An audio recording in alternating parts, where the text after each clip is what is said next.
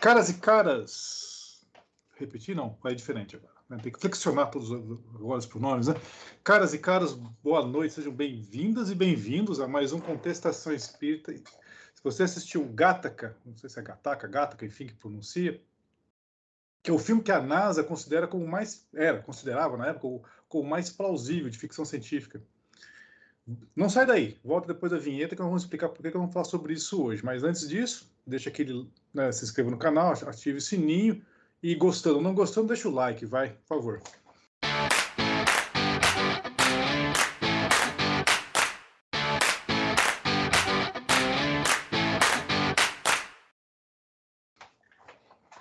Gente, seguinte, é, porque o Gataca, o Gataca, aliás, Alexandre, você que é o nosso consultor de cinéfilo, daí qual, qual, é a pronúncia certa aí?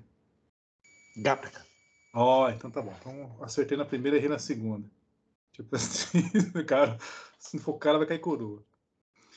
É, é, a pergunta 82. Vou resgatar aqui a pergunta 82 do Livro dos Espíritos. Na verdade, o, o Gataca, né, ele é uma, um filme de sociedade futurística, né, distópica, enfim, em que as pessoas né, eram tudo um, né, engenharia genética de concepção, de seleção, enfim além do, do aspecto como é que fala? Ético da coisa, mas Ético. é. Na realidade não é isso que eu quero explorar. Então, eu quero explorar justamente a questão da genética. Então, porque, não sei se vocês perceberam, sabe por que, que chama Gataca o filme? Uh -uh. É, é a TGC, são, é a adenosina, timina, guamina e, e é, é policol aqui, a citosina. Tá? Pode pegar, na, são a, a, as quatro bases né, do, do DNA. ATGC, se você brincar com essas palavras, e dá o Gataca, né, com essas quatro letras. Repetindo algumas, claro. Né? O T, por exemplo, a timina. Mas vamos lá. Onde que eu quero chegar? Tá? Vou começar pelo 82, porque aí depois eu chego no, no, no entre aspas. 82. Será certo dizer-se que os espíritos são imateriais? Essa é a pergunta. Resposta, abre aspas. Como se pode definir uma coisa quando faltam termos de comparação e com uma linguagem deficiente? Então, os espíritos respondem perguntando. Ou seja, na época que o Kardec codificou, obviamente, mal sabia né, o que era DNA. Pode um cego de nascença definir a luz? Matéria... Aí pode fazer uma comparação, mas essa é a parte legal. Imaterial não é bem o termo. Incorpóreo seria mais exato. Pois de, deve-se compreender que, sendo uma criação, o espírito há de ser alguma coisa.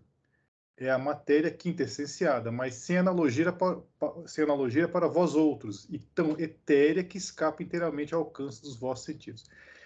Então é o seguinte, essa é a parte que é legal. Imaterial não é bem o termo. Tá? Então, o espírito, você não pode falar que ele é imaterial.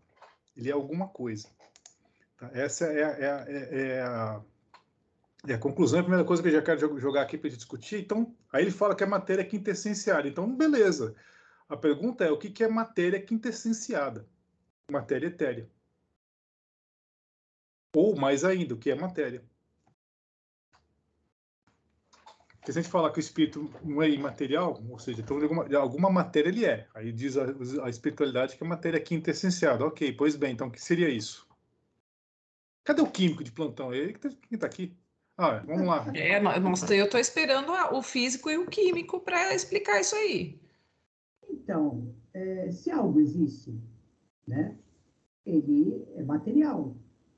Né? Na verdade, é, eu acho que eu entendo o que o Espírito quer dizer nesse ponto, quando ele diz assim, olha, é, a matéria da qual a espiritualidade é feita é tão efêmera para vocês que é quase dentro do conceito de vocês terem matéria que seja algo que não seja material.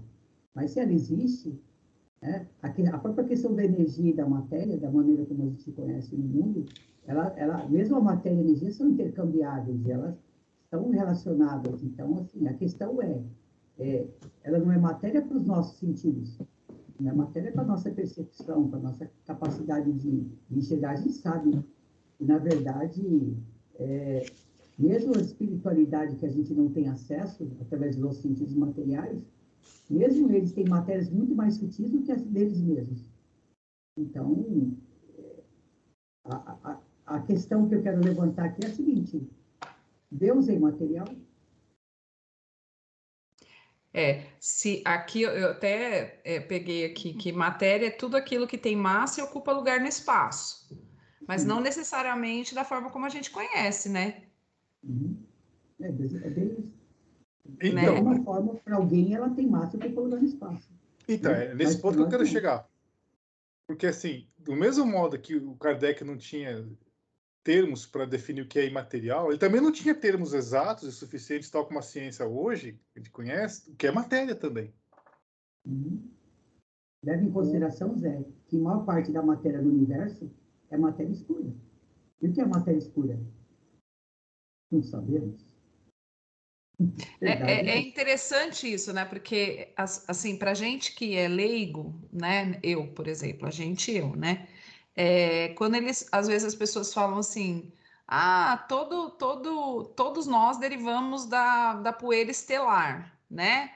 Aí você fica pensando, cara, que- que- como assim, né? Não, não porque você não sabe o que, que é, não é essa a questão. A gente também não é tão lorpa assim, mas é, é uma coisa tão, tão ab- abstrata, né? De você pensar que tudo vem da, da, da mesma, mas assim, teoricamente vem da mesma poeira estelar, e, e aí você, você começa a pensar em todas essas questões de matéria, de, de, de formação e, e- de tudo isso.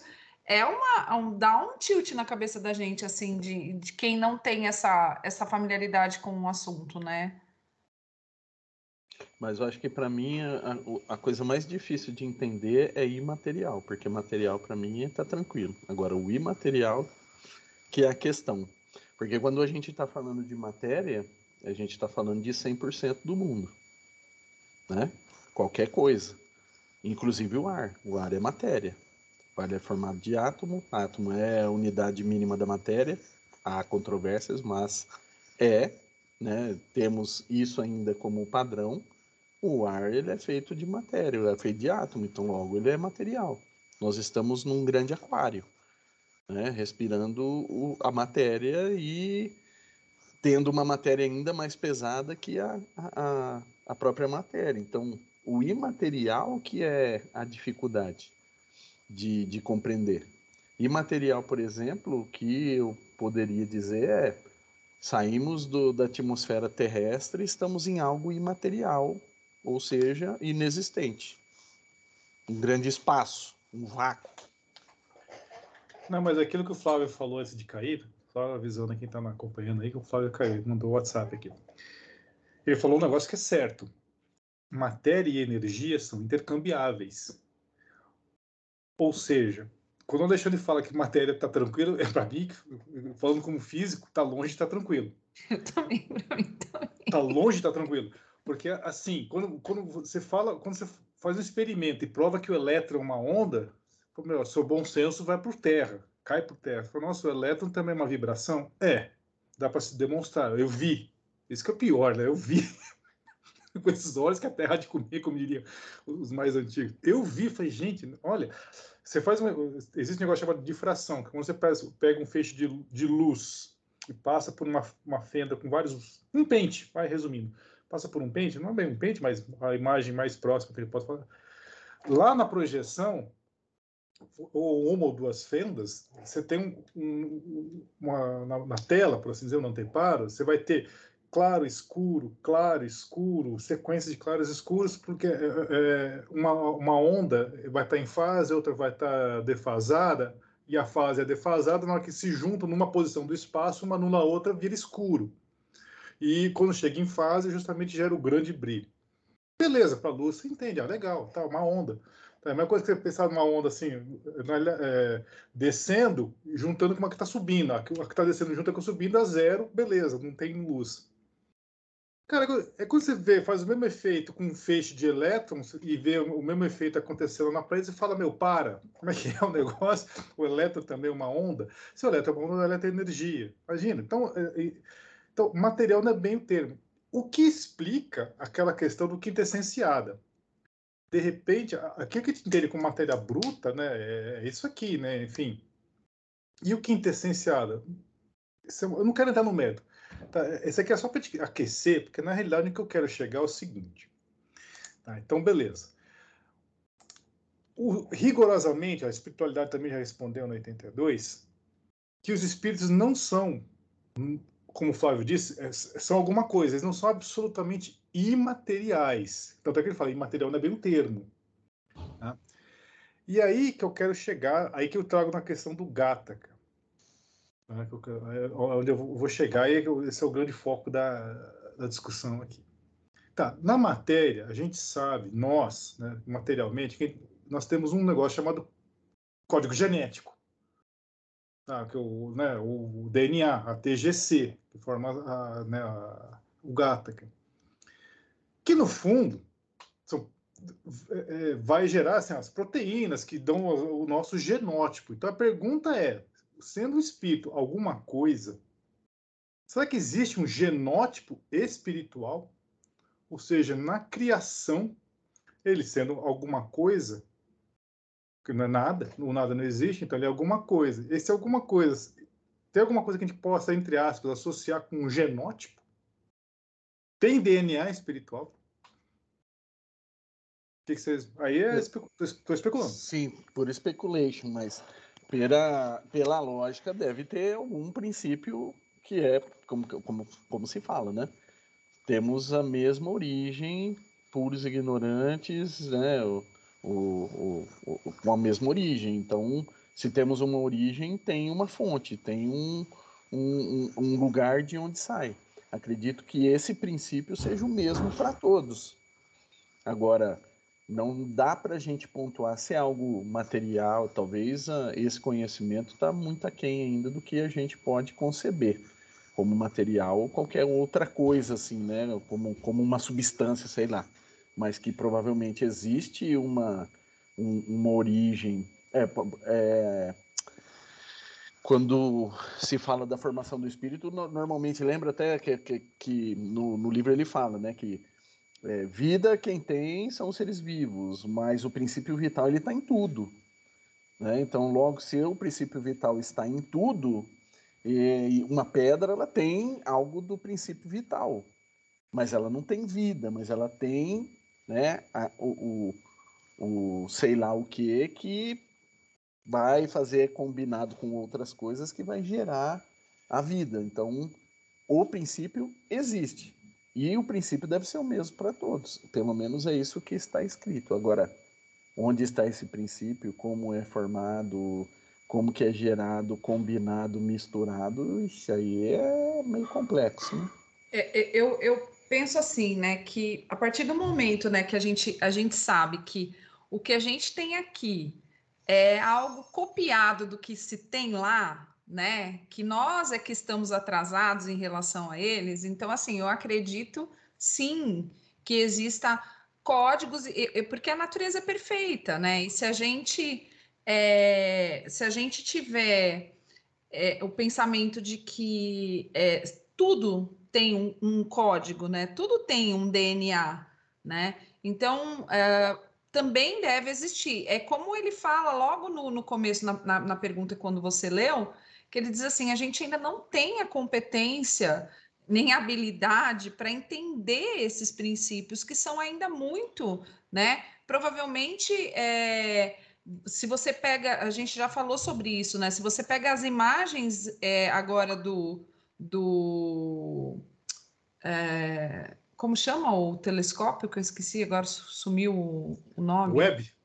Webb.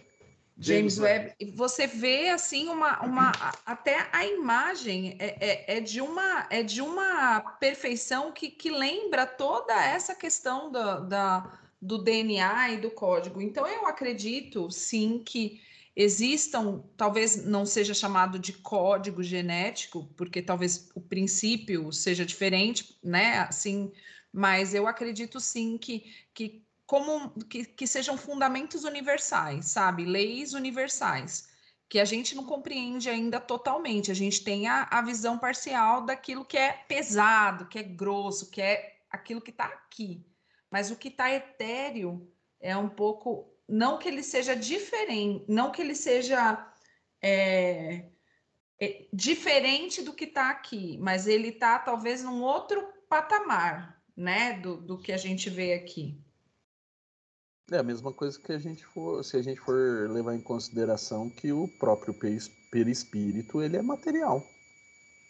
E aí? A gente não é. vê, não, não toca. Existem alguém, algumas pessoas que podem ver, né? Que é o que dá a forma atual para a gente, mas ele é matéria. Só que é uma matéria, por exemplo, que foge da nossa compreensão. O problema é a gente tentar encaixar tudo na, na, na, na compreensão pobre que a gente tem hoje. Vocês tocaram, vocês estão falando, eu estou anotando aqui, eu estou comparando com as respostas aqui do livro dos Espíritos, que está, por exemplo, vocês falaram uma coisa que está na 79, por exemplo. Pois, já que há dois elementos gerais no universo, elemento inteligente e elemento material, poder-se-á dizer que os espíritos são formados do elemento inteligente como os corpos inertes o são do elemento material, ou seja, que a Cláudia falou, ou seja, Aqui é uma cópia mal feita da que acontece lá. Então, do mesmo modo que nós temos um código, será que tem um código lá? É isso que nós estamos discutindo aqui. Olha, a resposta que eles falam com relação, do mesmo modo que o espírito é inteligente, seria como os corpos, por analogia, os corpos inertes serem do material, eles falam, evidentemente, os espíritos são a individualização do princípio inteligente, como os corpos são a individuação do princípio material. Só que aí eu volto, volta aquela questão, mas que, o que é matéria? Se matéria é energia, uma energia meio compactada, densa, ou seja, essa eterização nada mais é que uma sublimação, uma coisa se deixar, entre aspas, essa energia mais leve, mas continua sendo alguma coisa. Então, por isso que a especulação. É, será que tem genética espiritual? Aí eu se a gente partir do pressuposto que sim, ah, de alguma forma tem, por analogia, é aqui, fazendo a referência ao contrário, se aqui é uma cópia mal feita do lado de cima, então lá em cima também tem. Então, podemos ir além. Se, do mesmo modo, será que existe o fenótipo espiritual? Porque a gente sabe que as nossas, o, o que a gente é, é uma, o fenótipo é a combinação que a gente vê lá naquela aquela fórmula clássica que a gente vê lá na, na lousa né, do ensino médio. Fenótipo igual a genótipo mais meio. Ou seja, não basta ter só o código genético. O meio também interfere na formação do, do fenótipo. Então eu pergunto, se a gente admitir que existe o genótipo espiritual, existe o fenótipo espiritual?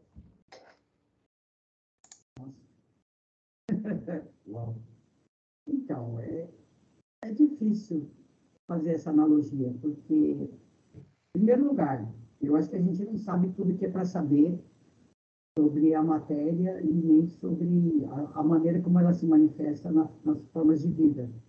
Então, nós teríamos que para poder tentar entender como seria o mundo espiritual, nós teríamos que ter uma ideia exata de como o mundo material é, e nem isso nós sabemos. Nós não temos uma ideia clara de como as coisas realmente são, a gente tem uma ideia vaga. A gente está tentando aprofundar, a gente está tentando entender, mas a verdade, eu sempre falo isso para os meus alunos, meu, a verdade é que nós não temos ideia de como o átomo é. A gente tem especulações, né? A gente acha que ele é assim, todo mundo desenha ele como se fosse redondo, mas a gente não sabe. Então, até lá, nós estamos no campo da especulação, nós estamos no campo de observação indireta. Né? A gente acredita que ele tenha, ele seja dessa forma. Agora, se a gente não sabe nem como a matéria é exatamente, como é que a gente pode ser como é espiritualmente? Eu, eu teria que usar aqui uma, uma analogia, né? A história do, do Hermes Trismegisto, né? assim é em cima como é embaixo, né? o grande como é o pequeno, o microcosmo como é o macrocosmo. Se você pensar dessa forma, nós vamos chegar à conclusão que infinitamente para cima ou para baixo as coisas se repetem. É uma maneira de, de pensar, né?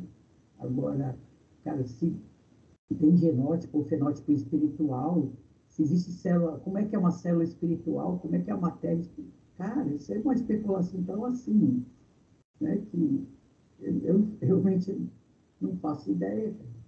A resposta mais sincera é essa, né? Como é que você pode explicar um negócio desse? Né? É, e, e, além disso, né, a gente sabe que para existir vida nessa, nesse contexto nosso aqui, né, mal feito de lá, precisa ter alguns, algum, algumas coisas que se conectam, né? Então, o princípio vital, o espírito, né? Lá, lá, lá, lá, lá. Então, eu acredito que não é só uma coisa, né? Tem, deve, devem existir variáveis ali que conectadas devem formar. Eu acho que é como o Flávio falou, a gente busca uma, uma, uma explicação lógica, né? O lógico é infinitamente para cima, infinitamente para baixo, né? Mas isso não quer dizer que funcione assim, porque a gente ainda tem a, a, a mania de achar que a, que a coisa é linear, e, e a gente está vendo que não, né? Que pode ser espiralado. Então é, é uma coisa muito louca, né? Para você é, é, realmente há mais coisas entre o céu e a terra do que julgam só vã filosofia, Horácio, né? Porque o negócio é, é cruel no sentido de, de que a gente começa a pensar e nós não temos elementos para isso. Mas é interessante pensar sobre isso, né? Acho que são coisas que, que alguém tem que pensar em algum momento, né? E o livro dos espíritos traz isso. Ele não, não, já não detona, porque tem coisas no livro dos espíritos que ele já detona você e fala assim: ó, nem, nem vem para esse, esse, lado aqui, ó, que esse lado aqui não é para vocês, não. Né? Já dá aquela, aquela segurada na nossa bola, porque fala assim: ó, isso aí não dá para vocês entenderem ainda, não. Mas nesse ponto ele, ele tenta explicar um pouco didaticamente, né? Embora a gente está falando disso de uma de uma fala de, de, de quase três séculos atrás, né?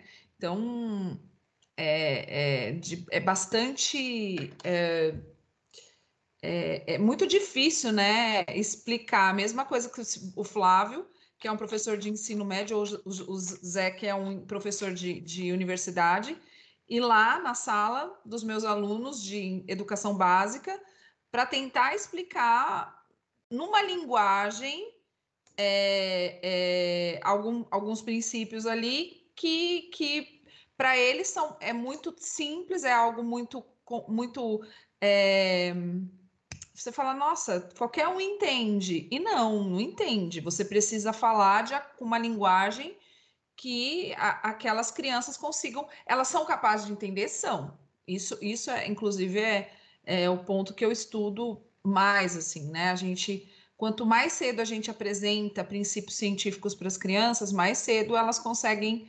compreendê-los, né? Eu acho que mais cedo a gente vai conseguir apresentar, né? Porque a gente vem de uma educação, a minha geração, né?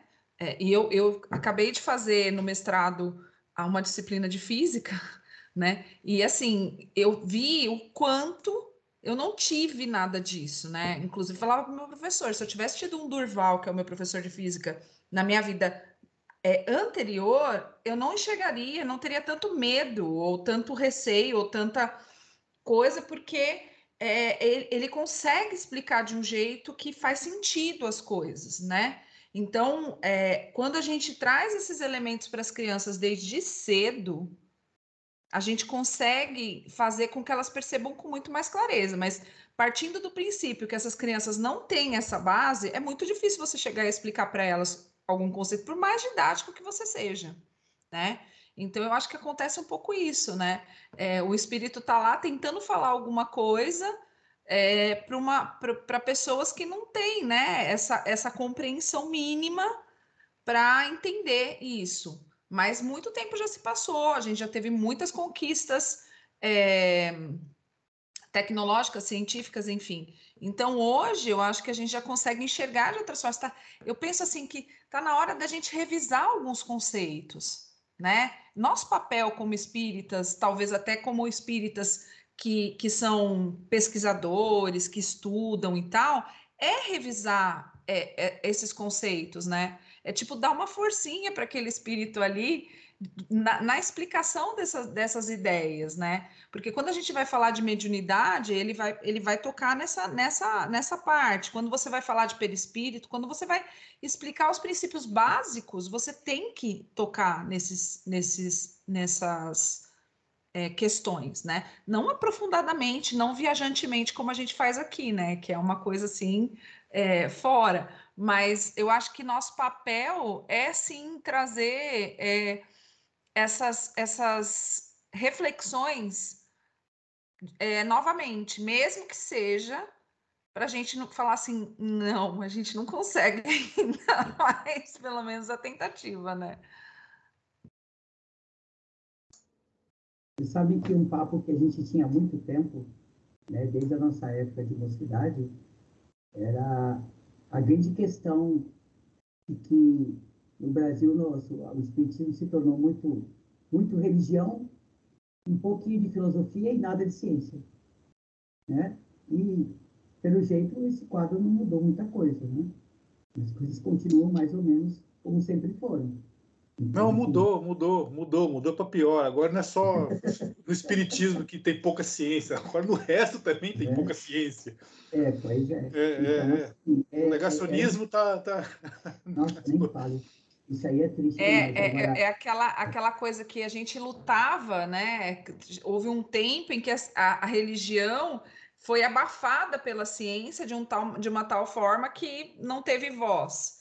E hoje a gente está tá vivendo a, a curvatura da vara mesmo, é a outro, outro extremo, né?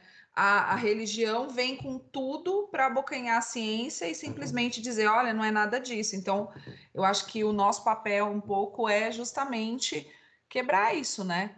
Porque não, não tá nem certo nem de um lado nem de outro. A gente não precisa ser radical nesse sentido. A gente pode sim, né? E se tem uma coisa que eu admiro dentro da doutrina é isso: você consegue é, entender e verificar e, e, e, discutir. Não que você consegue fechar, porque isso a gente não consegue né? Porque até porque eu acho que o, conhecimento, o conhecimento é infinito e, com, e eu acho que a gente tem níveis e níveis e níveis e níveis e níveis aí que a gente vai, né? Como como espírito evoluindo, a gente vai a gente vai passar. Mas, é, inclusive, né? Eu não sei se isso tem a ver com, com o que o Zé está falando, mas já que a gente está falando de genética, até a nossa formação física, né? Se você pega lá os, os neandertais, os os primeiros homens, eles tinham uma composição física totalmente diferente, né? E, e assim vai. Se você vai mais além, se você vai nessas, nessas,